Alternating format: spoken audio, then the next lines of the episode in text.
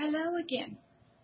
This is Pastor Deborah, and this is class three of basic classes of the King's International Spiritual Care University. We've already had class one about that you had to have an understanding that you are to help. That is vital. That was number one. Number two was that you had to go through a process and you had to learn, discover what did you believe about helping people in a different way, in the spiritual care way, even if it went against your traditions, your customs, your faith, uh, your denomination, your sect of your faith. You had to come to your own decision. You had to know what you believed about helping people from a spiritual care, spiritual way. This is going to be basic class number three class of basic information and education. Me, Pastor Deborah, is going to be teaching you about the Valley of Tears. Okay, we have decided that we are to help people. We can help people from many different ways. We can help people with physical needs, financial needs, through education, through health care, through clothes, through food, through medicine. Are all that valid? Yes. Can we help through food pantries? Yes. School book bags? Yes. Free lunches? Yes. It's all valuable. It's all important. Now, I, you're in this class, I am just telling you the journey and the road I traveled from one way of helping people. We'll call it the world's way. The way of the natural, what you can see with your five senses, what you can touch with your five senses. Went from that way to a completely different way that I had to learn. And it was a way of the unseen, a way in the spiritual, which I knew nothing about. But I had to learn. Both ways are important. I don't devalue anybody who is helping any person in any way, whether it's with food or clothes or mental health or therapy or casework or hospitals or emergency rooms, doing animal therapy. It's all important. You just have to know that some of us are sort of called and purposed to help people in different ways. And every way is valuable. It is important. There's nothing wrong with it. One way is not better than the other way. One way does not supersede the other way. They are all equally important because they are all dealing with a system of a physical body and all of its needs, all of its requirements, and is dealing with the biological brain with all of its needs, all of its requirements. It's dealing with the soul with all of its needs and requirements. And then the third system, where your faith based, your spiritual people go into that realm that we can't see very much, called the realm of the spirit. So I had been out there in the ways of the world. Got trained, got educated, was a licensed mental health counselor, a certified clinical mental health counselor at the national level in America. I did national advocating for mental health with the senators and the congressmen. Spent a lot of time up in Washington. Was on national committees to help bring about unity in education, in titles, what classes were important. Was a part of a public policy and education committee. Was the chairman of a nominating committee for a national association of mental health counselors. Sat on three committees at one time. Well, it was hard. Then I was at the same time in my state a District 1 representative that covered the whole panhandle of Florida and had state uh, meetings and was on committees regarding mental health counseling.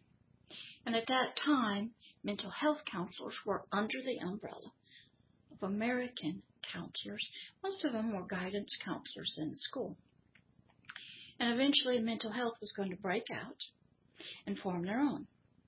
So I sat there and I had a lot of leadership training and skills flying around the country. Uh, going into Washington, I had to read, understand all of the insurance companies. I had to be able to talk with the legislators. Had to be very knowledgeable. Was that an important thing to do? Yes. I worked in hospitals, emergency rooms, rehab hospitals. Was that important? Yes. Was the soul part important? Yes. But where my training started to go into a different realm was, I'll tell you one of those stories, really two of the stories. I was in a rehab hospital and anybody that came in there after a severe trauma or something, they needed a mental health counselor. And I was to go in, provide hope and counseling and support, help them through their rehab, which is sometimes would be many, many months. So one of the rooms I walked into was a lady. She'd been severely burned over all of her body. And she was wrapped in all kinds of gauze to help her heal. And I got at the door and she was getting dressed. And it's not a pretty sight to see flesh burned. And I had to take, take a deep breath and pray. And I had to say, Lord, help me not to see the physical body that was so horrendously burned. She's wrapped in all gauze and all I could see were eyes. Help me to see beyond that to communicate with her and connect with her just through her eyes. And to love that there was somebody behind that burnt skin and burnt body. I was going to have to be around those kind of people. And then uh, in the same hospital, uh, I had a spinal cord injury patient who had fallen off the ladder. He's working, a young guy. And he had asked me if I would get him a Bible. And would I make a referral to the chaplain of the hospital? I said, no problem.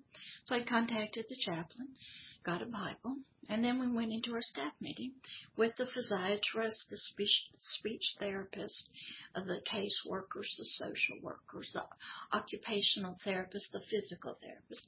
We all go around the table part of a team. And so it got to me and they asked me, how's he doing? What's his emotional thing? I said, well, he's a Christian. He's got good family support. And he asked for a Bible. And he asked to talk to the chaplain. So I referred him. And I got my hand slapped from the physiatrist saying, that is not what you're to do. You are not to bring that in. You are not to do that.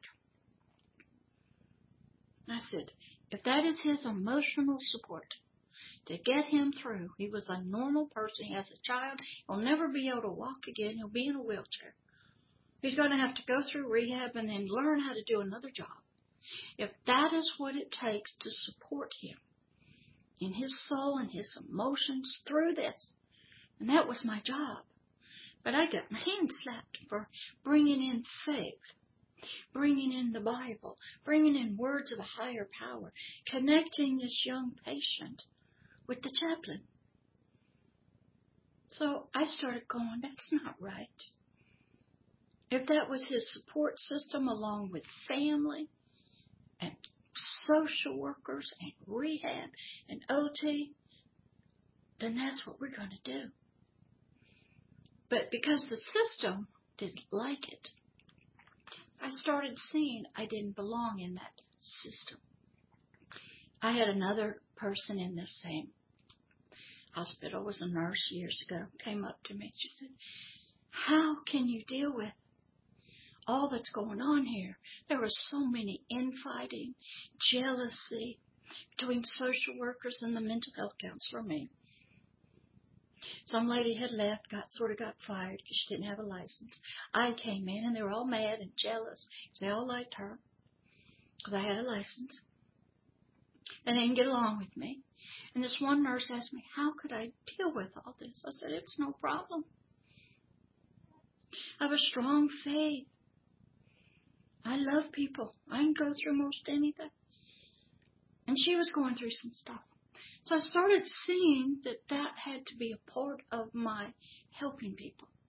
But it was not accepted in a rehab hospital. It was a part of the psychology, the mental health. So some things started getting planted. Then as you learned on video two, class two, I ended up in a Sunday school class studying a book called Strong Man What's his name? What's his game? Learning about an unseen world. Once I realized that's what I was to do, and I had put down and picked up a new way of helping people. Then I traveled to the valley of tears. Not only did I have to desire to help people, then I had to learn that there was another way. And I had to figure out for myself what I believed about helping people from this spiritual way. Once I realized there was that spiritual realm that I knew nothing about, had no information, but I was to study it, then I was sent into the valley of tears. Because not only with those first two things, knowing that you're to help people, and then two, that there is another realm besides the world's way, I had to have something in me that was of that other realm. So, every time a praise and worship song would come in church, I started crying. And instead of singing the songs for myself, and praising for myself, I would cry. And I would say, Sir, you don't have to do anything else for me. I am free to praise and worship you. But there are some people that do not know about you, will never know about you and your love. They will never hear about you. They will die and they will go to hell. My heart broke. I'd go to church, and all I would do was cry. I was praying and crying in the valley of tears for other people who are in spiritual bondage, spiritual captivity, spiritual darkness and dungeons, held by chains, powerful spiritual things that I was learning about in the Sunday school class. I would watch movies. I would read and I would study and I would cry. What was happening is a father's heart that I was to was being implanted in me, grown up, so I could be sensitive in the spiritual realm to his heart for people. I had to learn and sense and why he loved them so much. Even though they talk about him, they don't believe in him, they hate him. They kill their his people. They kill each other. He started me through this valley. And everywhere I looked, a grocery store, I would see this love in a flower on a magazine and I would cry. I could sense it. I could feel his pain, his tears for children that didn't know him yet, that were lost to him, been stolen away. And he wanted to love them so much. I felt his pain. I cried with him. He let me feel how his heart was feeling for these people that he wanted to reach and touch. And I would cry.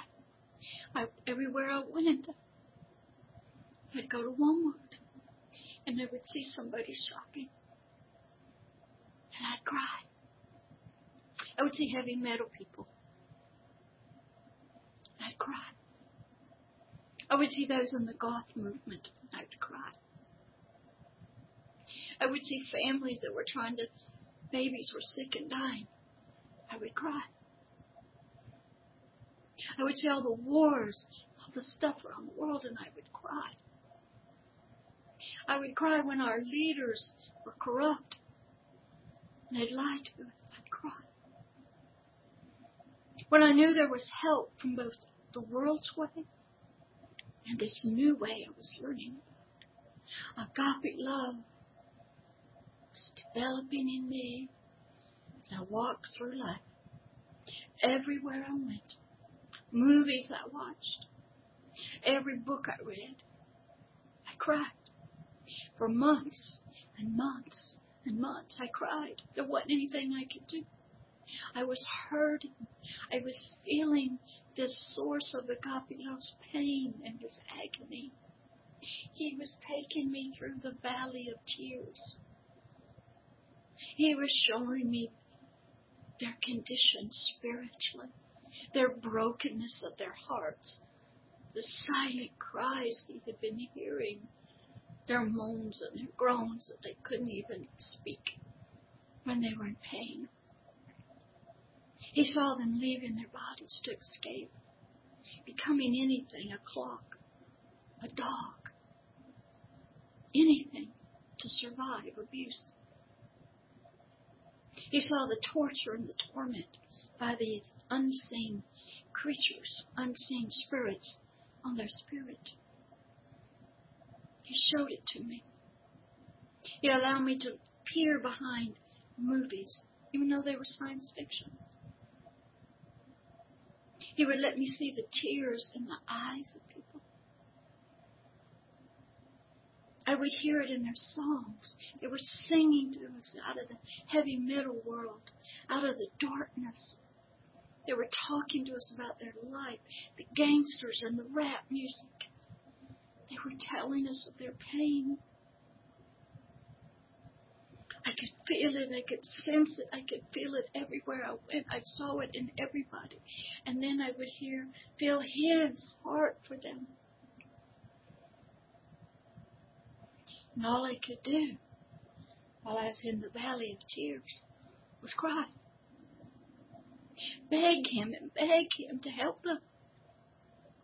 I was okay. I knew upon my earthly death that I was going to paradise to heaven, I'd be all right. And He would help me through whatever challenges I had. But these other people, they didn't know that. They didn't have that hope and that faith. They were trapped, locked in dungeons with no light, no hope cried. That's all I could do. He was taking me through the valley of tears. He allowed me to see what they look like. I'd say, what am I looking at? What is their spirit, their forever person look like? I go to Walmart, take me to the magazines, and there in the heavy metal music magazines, Slipknot, some of the others. He was showing me what their spirits looked like.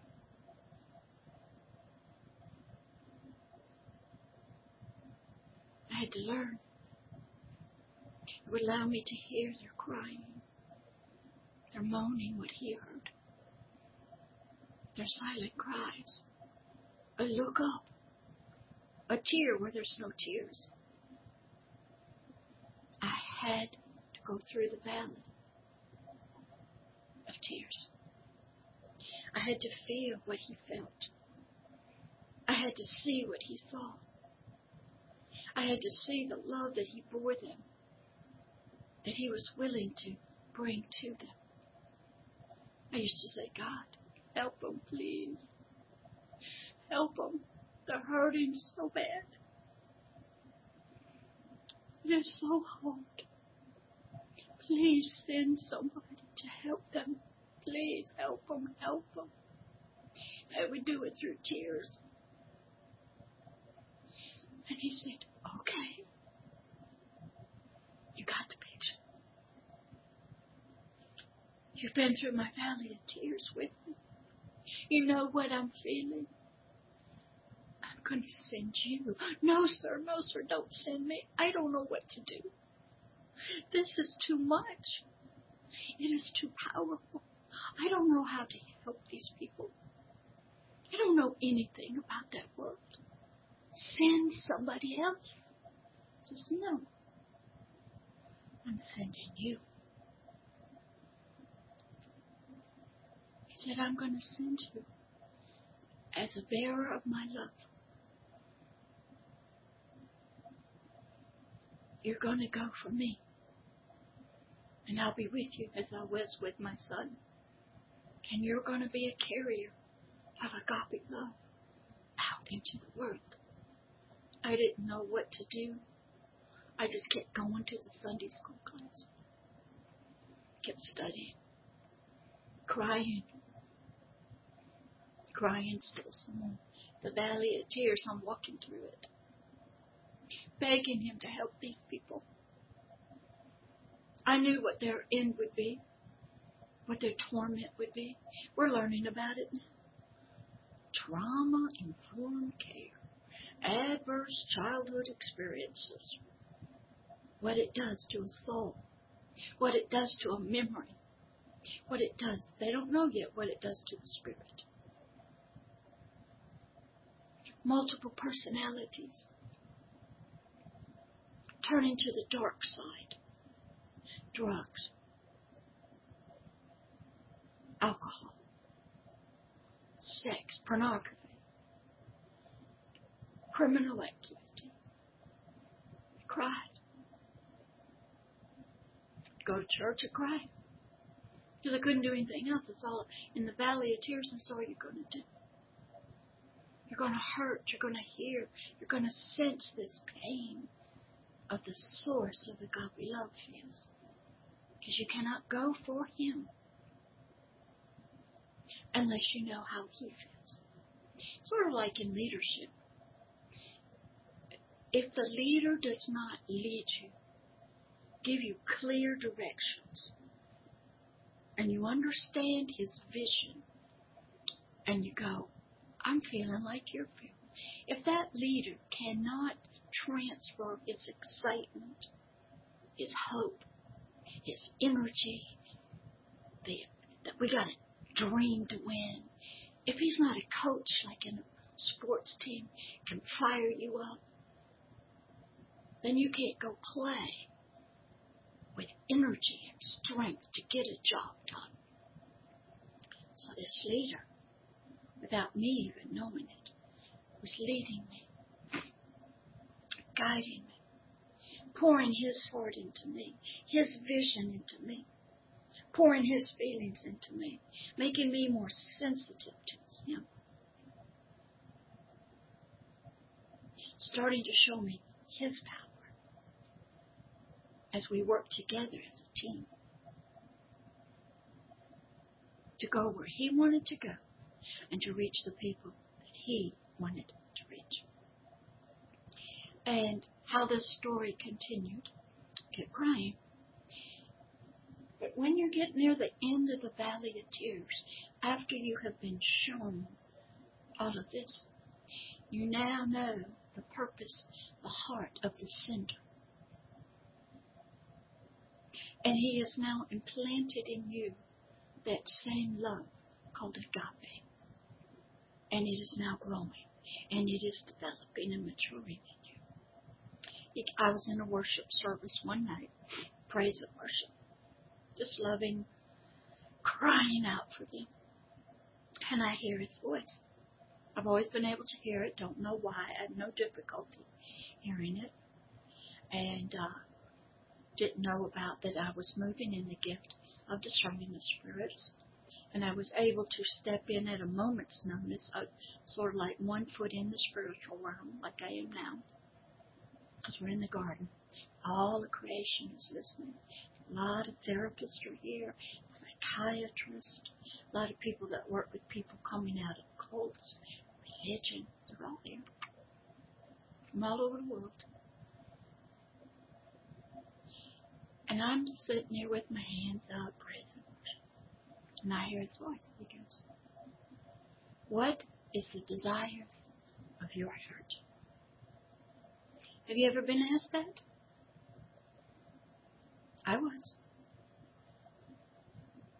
And I said, This is after going through the valley of tears. Father, because of your love for those that are in captivity, spiritual captivity, ignorant you. The desire of my heart is to be a spiritual mother to those in darkness so that I can reconnect them back to agape love. Nurse them, give them sweet, cuddling, loving on them as a baby until they can turn that love up to you. They're not afraid of it. I will spiritually adopt them as my children so I may turn their hearts to the Father. And the Holy Spirit's it's done. That fast, I became a spiritual mother. I had one biological child, could not have any more due to health complications. But I was always spiritually adopted. Doesn't matter what age of the dirt, 80 years old, 100 years old on your deathbed, doesn't matter. Doesn't matter what you think about yourself. I become a spiritual mother. Because a mother is the birthplace, the nurturing, is the mother side of this God. Agape love. It will cuddle you in the arms. It will nurse you. The milk of the Word. I love you will look in your eyes and believe and hope for the best. It was done. That night I was ordained a spiritual mother, which is also a pastor and a shepherd. I didn't know all that at the time.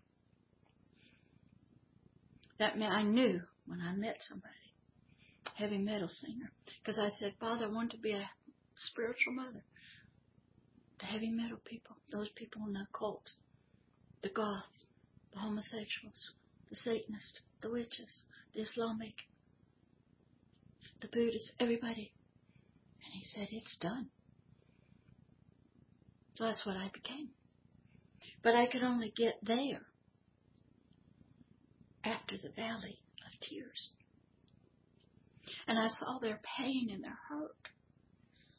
And I knew the only thing that would fix that was love that is beyond this world a divine love that's full of love and hope that comes from this Father. And I would be the anchor until their hearts could trust and turn and look to the Father, at the source. Till then, they were my child. I would nurse them, baby them, love them spiritually. Then, after that, wasn't but a few months later, it's another praise and worship service or a sermon in the same church. The pastor was talking about the blessings of Abraham. Even the Islamic people know about Abraham, the father of many nations. He had Ishmael, who the Arabs became, and Isaac. Okay? Now, Abraham got blessed by God in many financial, uh, temporal ways. And he only had two biological children. So he really didn't have lots and lots of biological children. So what the pastor was preaching on is there were blessings that we could get, like Abraham.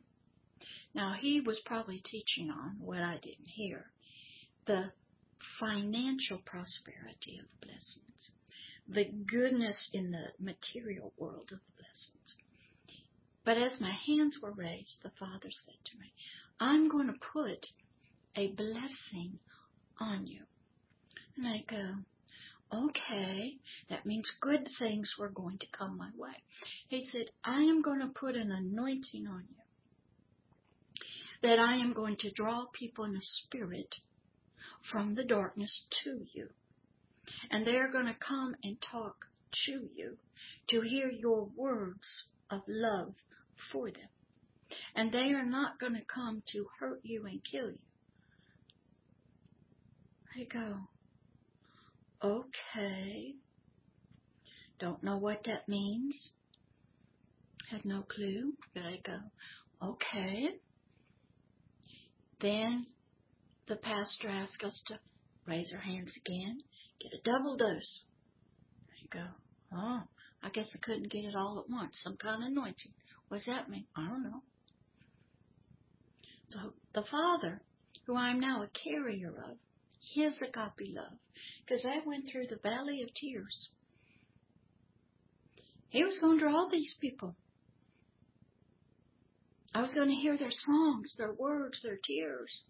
I was going to be like him, seeing in the darkness, hearing things. They were going to be drawn to me. So I could speak words of love to them. I could provide them with spiritual protection. I'm going, oh, okay, this is not in the books. This was not talked about in the Sunday school class. Okay, so I was moving in an area oh, I knew nothing about. There really aren't any books. There's a lot of some out there about spiritual parenting, but not at this level. But I knew God had something for me to do. And it was at a deep level. And I knew now that Christ Jesus was no longer here in the flesh anymore. I even have no desire to go to Israel. Why? He ain't in that realm anymore.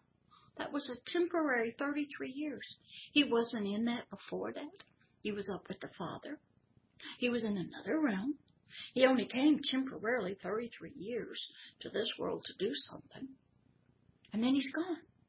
He's back in his realm where he lives. He's in that one. And even this guy named Paul of the New Testament says you can't know this Christ anymore in the physical way we have. You can only know him in the spirit. But people love to go to Israel. I guess that's okay. I never had a desire to. Because that becomes a relic, like the Catholic Church. A physical thing.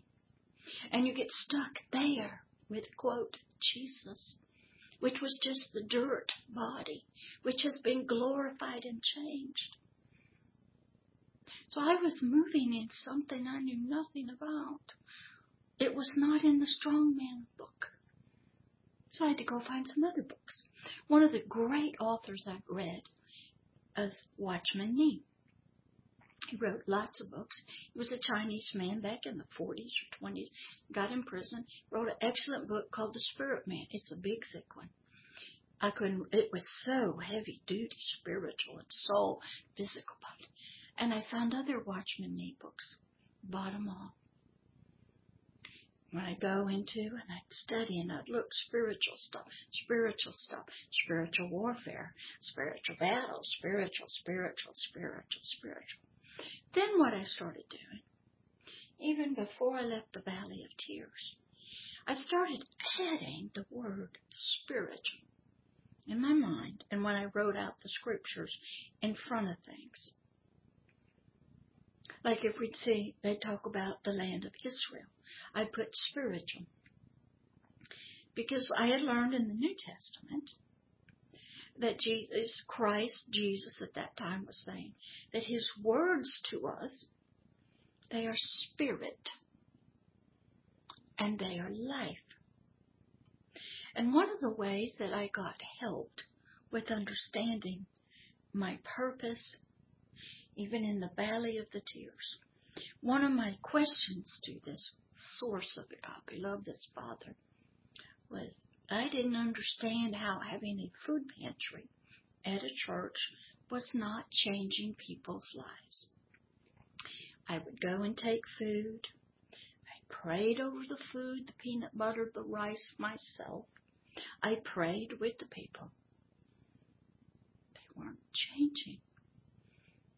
What the, the people had desired to happen was not happening. And I go, what is going on? We're praying over the food. We're giving it in love. We're doing what the Bible says to feed people who are hungry. What is wrong with this picture? So I got taken to the Word, and I can't remember. I think it's in Matthew somewhere. And it's talking about when the king comes, he's going to put some people before him and go look at what they did. Some people get blessed because they did some good things.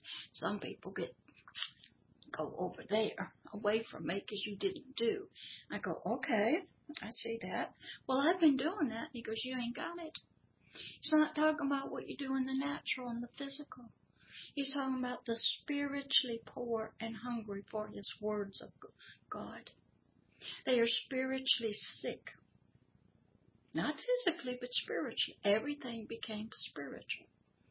Spiritually hungry. Spiritually wounded spiritually thirsty for the living Word of God, spiritual orphans because they were not in the family of God, spiritually in jail, spiritual captivity. They were not free yet. So, ooh, that was deep. Because I was starting to see the, the Word of God and other books, even the Quran, even all of our prophets, Buddha and Hindu guys, from a spiritual viewpoint. It was different.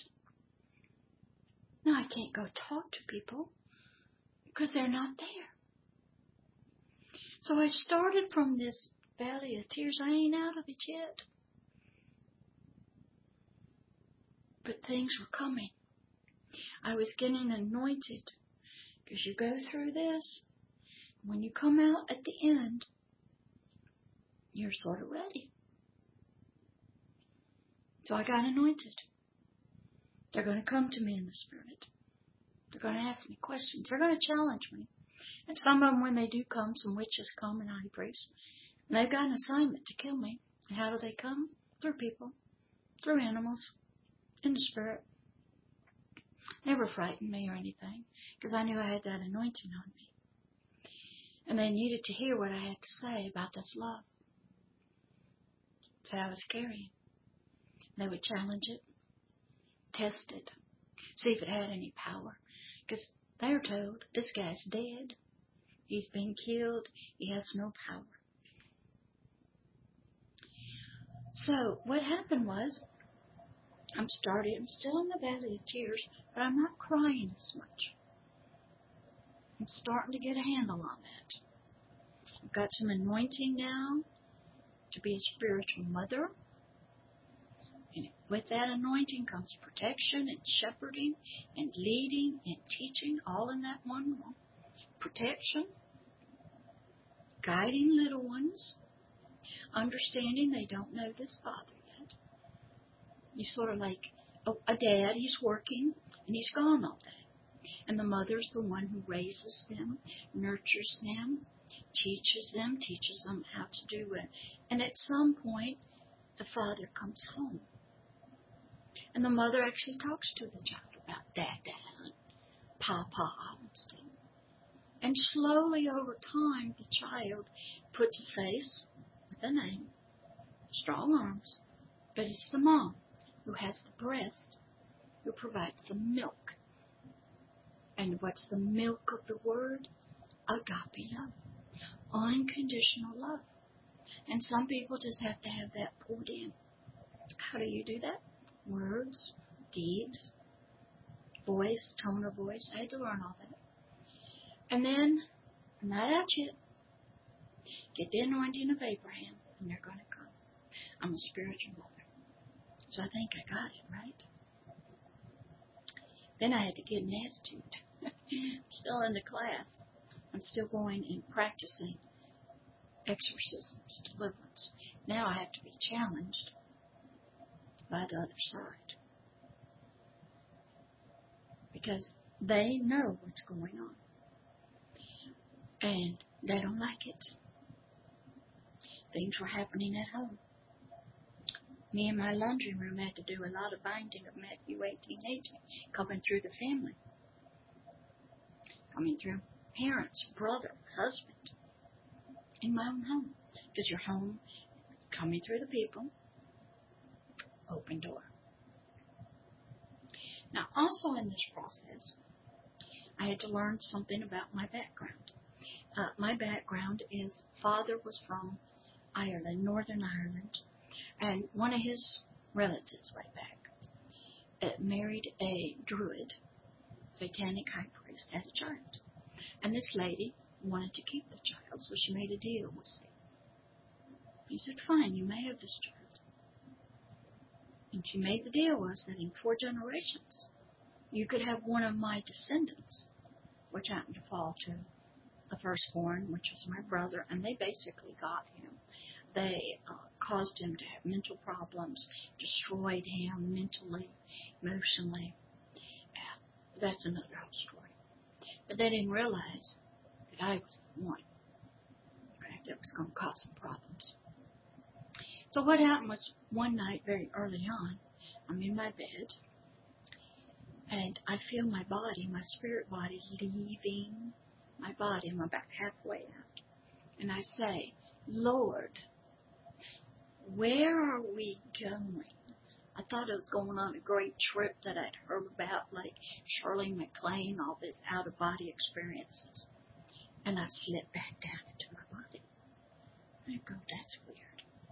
Maybe it wasn't the Lord taking me, and it wasn't.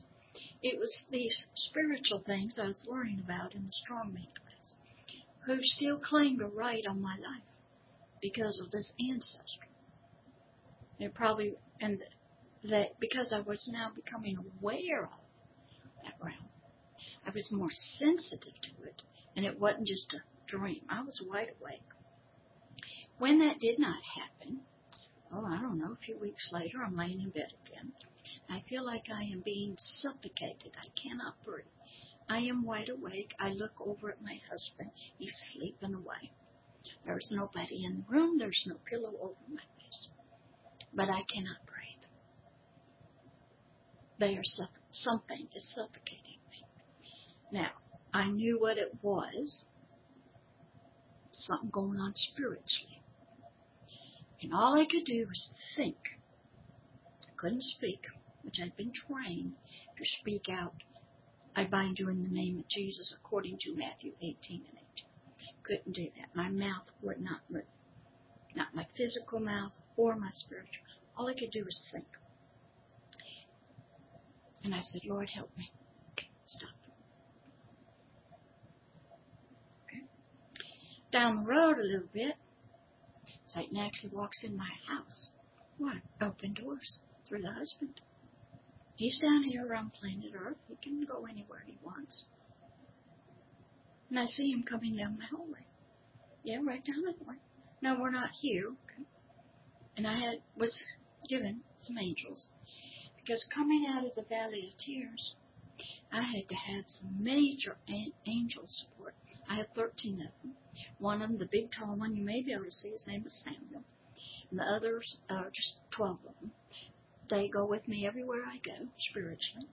They say nothing to me. I don't talk. They are tough. They got drawn swords and they are to protect me. So, I sent spiritually this being called Satan walking down my hallway. And I prayed, and the angel that sent me takes his wings, just covers me up spiritually. Sort of like in the Harry Potter movies, I was under a cloak of invisibility. Now I'm physically there, but Satan is not physically here. And he can't find me. Because my, my angel's protection wings came and put on a cloak under his thing. And he couldn't see me. I disappeared, just like in Harry Potter. So I have to have cloaks of invisibility places I go, just like Aaron. Then another one came, still in the Valley of Tears, because you have to pass a lot of tests. Have direct confrontation. Because when he finds out, Satan, that you've been anointed to be a spiritual mother, to turn everybody's hearts to this Father of agape You've been chosen by this God Himself. You will be anointed and they will come to you. You're entering into His realm. You're going to be a big problem. So I'm laying there next to husband and I look over. I'm awake. He's asleep. And snakes were coming right out of his belly. And then go, oh God, what's going on? He says, don't worry, I'll take care of it. Well, he was an open door, still is. I have to keep him bound up. Alright, so I'm entering into the spiritual realm. I'm in this Sunday school class. I'm reading about the spirits. I'm reading about ancestral, about generational sins. I'm in the sanctuary. I'm learning to encounter people with demonic spirits. I'm now anointed. I still ain't come out of the valley of tears yet. One more thing to do before I was ready to come out. I wrote a poem. It came from the father. It's called Satan. Watch and see. And it was a direct letter to Satan to tell him who I was. And his place now was going to be taken down. And agape love was going to be moving in his land. And just as the walls of Jericho of long ago came falling down by the power of a God, that was going to happen. Because agape love was now coming. And he couldn't stop it. That I had partnered with his adversary, his nemesis, the thing he hated the most, this Almighty One. I actually wrote the poem, I think it's on the website, called Satan watch and see a mother's love move through your land and touch the people's hearts and bring them out. I had to have this attitude of a warrior because I was going to war. I studied a lot of World War II movies. I had to learn how to be a special operations guy. You drop me down behind the enemy line spiritually, I can take care of business. I had to study the Navy SEALs, the Army Rangers. I had to study how entrench the demonics and the spiritual stuff. Well, I watched Germany, World War II. I studied. When I came out, Satan got notice. Satan, watching to see. Agape love, move. Pull down your walls, your ancient cities, just as Jericho. Of old. I was coming. Agape love was on the move. I had gone through the valley of tears. I didn't cry as much as I did. I was anointed. I had my position. I had seen the power behind the in the spirit in my own home. I had sanctuary and binding up. I was part of a deliverance ministry. I encountered these things that were in the book.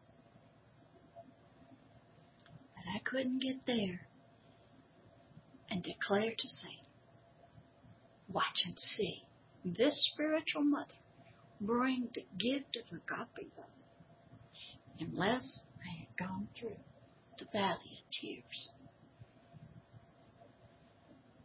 Once I got past that stage of tears and crying and hurting, understood the word from a spiritual context, I turned the words around, I understood things. I'm sitting in a Sunday school class under supervisors, under the pastor, prayer team, deliverance team, studying every book, watching every video, studying the spiritual realm, out of body experiences, studying witchcraft, the occult. I'm going to tell you a little bit of story that also helped me. Ah, well, that'll be next That'll be a good one. That's where I was when I came out, I had an attitude. I was a tough warrior now, spiritual. I was ready for battle. I was anointed, had my armor. I had the agape love in me that I was to take. I had this relationship with this God. I could hear Him. I was moving in the gifts. Whatever I needed, I, I, they weren't mine. I didn't know how to activate them. I just knew He would take care of that, whatever He needed done. And it was experience, experience, experience. Read the book. I sat in that Sunday school class probably for five years, going over the same book. Reading it, reading it, looking it up, reading it, reading more books, studying it, looking at other people that were doing deliverance ministries, reading their prayers, looking to see if everything is correlating, looking at spiritual warfare, watching these people, listening. First, the valley of tears had to come. So until you can go through the valley of tears and your heart is broken and you look at people just driving around Walmart where and you break out crying and you see the pain spiritually and you can slowly start determining is that flesh or is that spirit? Today I was in the gym, Planet Fitness, watching people walk around. And I'm just sitting there, resting. And I look at somebody go, Is that the hidden man I'm watching? Hmm. Is that flesh? That's interesting. I'm always doing that. Because that's part of the next step is determining what is flesh and what is spirit. First, the valley of tears. Till your heart is broken and you're crying and you hurt for other people and their spiritual bondage. And you walk through that valley and you can touch the heart of the one that loves them. And you can feel his pain for them and how much he loves them and what he does and what he will do to reach them. You can't help them in the spiritual. There has to be something in you that has developed and matured. But it's a process you go through. So I went through the valley of tears. Came out a warrior. Wrote Satan, Satan, watch and see agape love pour itself out, come into your territory. Got anointed to be a spiritual mother to heavy metal music, those in the goth, pornography, those that are abused, Satanism, the hardcore stuff, things that nobody wants to touch, the LGBT. Okay? I wanted them all. I wanted to love and be their mother and teach them and nurse them and give them words of love from this Father. I had a gift to give them. It wasn't my gift. I'm just the bearer, the ambassador. But I represented him. He picked me. I didn't want to go. I tried to get somebody else, but he said me. So I had to get ready. I did. That was back in probably 1995. The first two or three years were very hard. Lots of getting ready, lots of anointing, lots of challenges like you're gonna this ain't going the way you thought. You gonna keep going? What's your heart's desire? You want just a human love between a man and a woman? Is that what you want? You can fall in, fall out. Or do you want some kind of love that is not of this world, that will last beyond eternity? Go watch the movie Ghost. Patrick Swayze tells Demi Moore at the end, all the love you have for people, you take it with you. Agape love travels beyond death. It's not a human love. It has nothing to do with the soul until it comes out of the spirit into the soul. And you can love somebody, the worst of the worst that just killed somebody, cut their head off, ISIS guy, You can love the worst of the worst and only see what the Father sees. A spirit in darkness and ignorance that is living in fear and trances, multiple personalities. Living in a dungeon, you know, a good place to look at that? Go watch Charlton Heston. Ben Hur, where they locked his mom and sister up in the dungeons. They became lepers. No light. That's what it is like spiritually for these precious spirits. Or they're like Ben Hur. They get put on a ship chained and they will serve and get beaten if they don't row that boat for Satan. I had to tell you this story and then I'll end. There was a school, a revival school down here. There was a teacher, I don't even remember his name. And I talked to him in the spirit through somebody who did not know him. Told him he needed to start teaching the word correctly and not in error. And here's what he said. He couldn't do that because they would kill his family. You think about what some of these people are doing around the world. There is another world going on back here, and they are pressured. You don't do what I tell you to do, I kill you, and they kill your family. I got to work back here. So, everybody's going through the valley of tears. I went through it. You're going to go through it. It's a hard place.